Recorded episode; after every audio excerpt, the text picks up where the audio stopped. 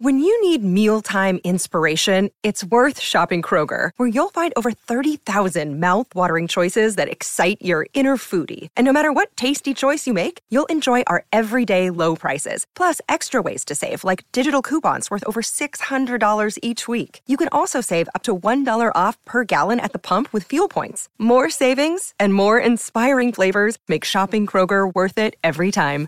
Kroger, fresh for everyone. Fuel restrictions apply.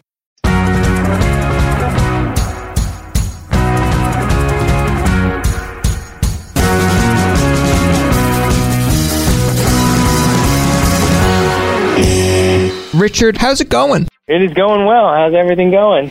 Super awesome. Uh, I've loved all the songs that you've played, uh, put out. So as soon as I was able to get a hold of you to set this up, I was uh, super thrilled. I was jumping on my bed. Uh, you're not supposed to do that, Right. but uh, uh, at least I'm here. I, pre- I appreciate the excitement. I'm going to start this off by saying one of the first things is that song Tonight is the Night has been used a lot. And I mean, I like it. I'm in Ottawa here now, but anytime I go downtown and I'm having a good time and that song's either on or I will put it on my iPod and hit shuffle and hope that it comes on.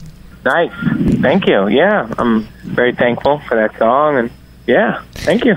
So the first question I have is, of course, what was life growing up in Yonkers in New York? Uh, Yonkers is uh, right outside of New York City, so I kind of got the New York City uh, experience growing up. You know, we would take the train down to the city and go to concerts and start performing in the city. And this was always around, you know, New York, and but you know, still had a chance to kind of live a little bit of that suburban lifestyle. too. so still friends with a lot of friends that I grew up with.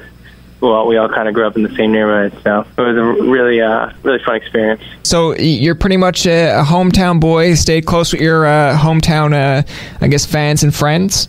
Yeah, for sure. I mean, I live in LA now, but uh, yes, always, always, uh, oh, New Yorker, always. So do you, you know, when you go back to New York, do they bring you back down to a pedestal? Do they start yelling at you in the streets as if to say, like, Oh yeah, we don't even. No, I mean, I'll still talk to all my friends, and they just know me as rich. So They I keep- can't, I can't pull any rank on them they keep you humble? For sure. Absolutely, I wouldn't have it any other way. Now, at the age of nine, you were given a guitar by your father. Uh, it didn't really spark your interest in guitar. Some people pick up a guitar and just keep strumming along and do success that way. Ed Sheeran comes to mind. But it did spark your interest in becoming a musician. Explain that. Yeah, you know, I just, I, you know, I would play guitar and um, you know, basic guitar ideas, but I just always was wanted to sing and be a front man, and I was always writing, writing a lot of, writing a lot of stuff, writing a lot of lyrics and words and ideas, and always singing songs to myself. So I think it just kind of became apparent that naturally I was just going to become a songwriter. Some people like to be the songwriter behind the scenes, but uh, a lot of the ones that you see now becoming successful are the songwriters for their own songs. I know when I grew up in the 90s, I'll, I guess a few of the more popular songs, I would go back now and say, I'm sure they wrote that. And then you find out that no, they didn't write it. And I was thinking, like, how? Yeah, I think now too. I mean, I would say ninety percent of pop music is written by a group of people, writers and producers, um, all incredibly talented people.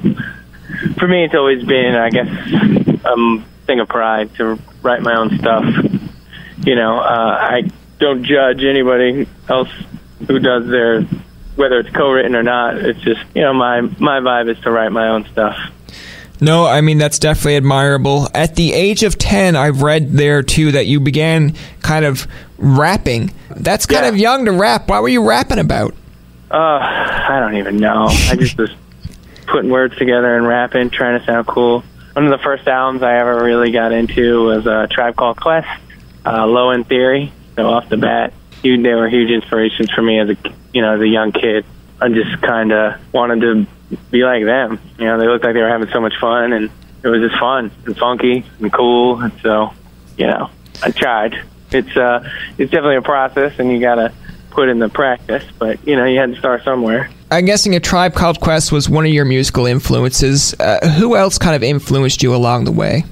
So much, really. I mean, on the hip hop side, obviously Tribe, and then you know Kanye and, and Jay Z were, were always huge inspirations to me.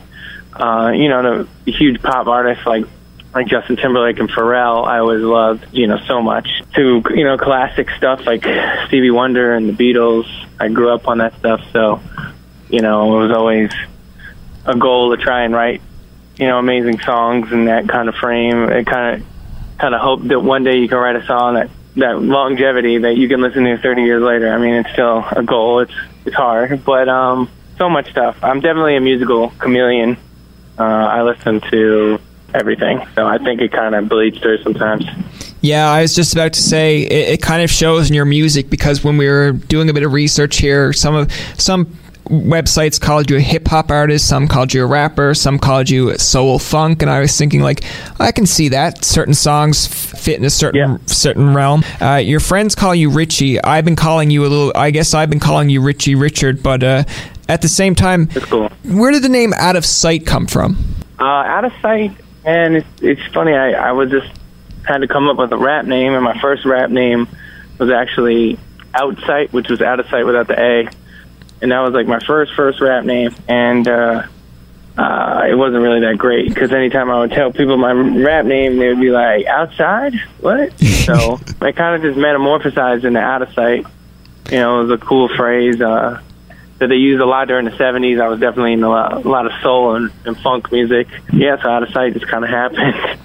At, the time, it was like, you know, there's so many records in the, from the 70s, especially James Brown, Stevie Wonder, you know, where they're using out of sight, you know. So just, uh, it was just a cool phrase, so I kind of just went with it. you began performing at small venues and eventually released your first EP, uh, Employee of the Year.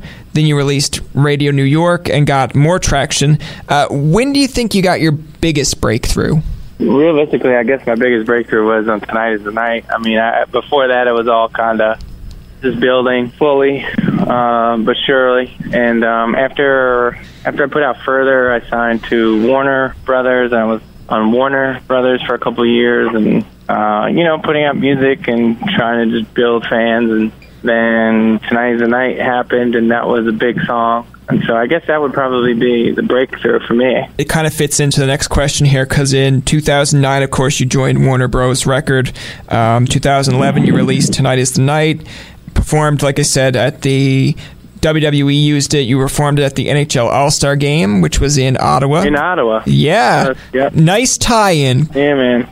How happy are you with the success of that song? And I guess a, a follow up question also would be do you feel like it's a kind of a stigma on you that do you think that's like the only song people know you for or uh, I think at one point, but then I mean after you know I put out my second album called Big Trouble and we had um we had two successful songs on it called The Wildlife and The Boogie um, that did a lot and were in a lot of uh, movies and um, just all over. And so, you know, I kind of felt the pressure uh, making the second album for sure. I didn't, you know, think about it too much, but I mean, I think it was definitely a, a point where I kind of had to figure out, am I going to be able to keep doing this? Is this, you know, what's next? And then I put out the wildlife, and the wildlife did really well. And then the boogie came out after that, and then we just the album kind of just you know did did uh, beyond expectations really. Did you have a, a particular song that you kind of wanted to be the the song off the album, and the record told you, or the label told you, no, let's go this way? Yeah, I think at the time back in the back then, I mean, it was a while ago, but I mean, the second single was Now or Never, which did you know pretty great, and uh, I was thinking about it being a different song called Perfect Words at the time, but I think everything just kind of happens for a reason, and uh, it just kind of schooled me to the game and how I wanted to continue on my career, and then just you know realize, all right, putting out records independently, I think would be more my my style, just because I don't want to say I'm controlling, but I like having my hand, you know, being involved in everything, especially uh, the creative process. So I think it all kind of just taught me the ways of the music industry. And I was like, all right, you know what? I think me doing it with myself and my small team would be would be better. No, I can definitely relate to that one. I mean, I like doing this podcast, and there are times that I thought to myself, like, if I was doing this for a company, would I have this much free range? Would I get to choose which guests are on, which questions to ask? Because I mean, right now I'm the one sending out the emails, I'm the one editing it, so I know how it sounds on what I like, and hopefully people like it. But if I had someone kind Right. of dictating me or telling me, I mean, sure, you're learning a lot, but the same point is, it comes to a point that you're thinking like, is this really what I want uh, out of it? Is it the same kind of exposure, the same thing that I would be listening to? Right. Now, in April of this year, you released uh, I Got You, and that you had a third album coming out called Album Richie, which was released last month. Uh, you teamed up with Hoodie Allen on this album. How, how cool was it to work with Hoodie? It was awesome, man. It was a super honor. Honestly, uh, Hoodie and I have always been cool. He was started coming to LA to work on his album, and uh, we linked we linked up and just became homies. And uh, we were kind of working on our albums uh, around the same time. Yeah, I mean, I just remember playing "Feel Good" for him, and he was like, I, I, "He's like, I want to get on this." so I went and booked the studio, and I got him in there. I was super super excited to have him on there. Obviously. Uh, he's a big artist, and he just put out a single today called "Ain't Ready," which I helped uh, him work on.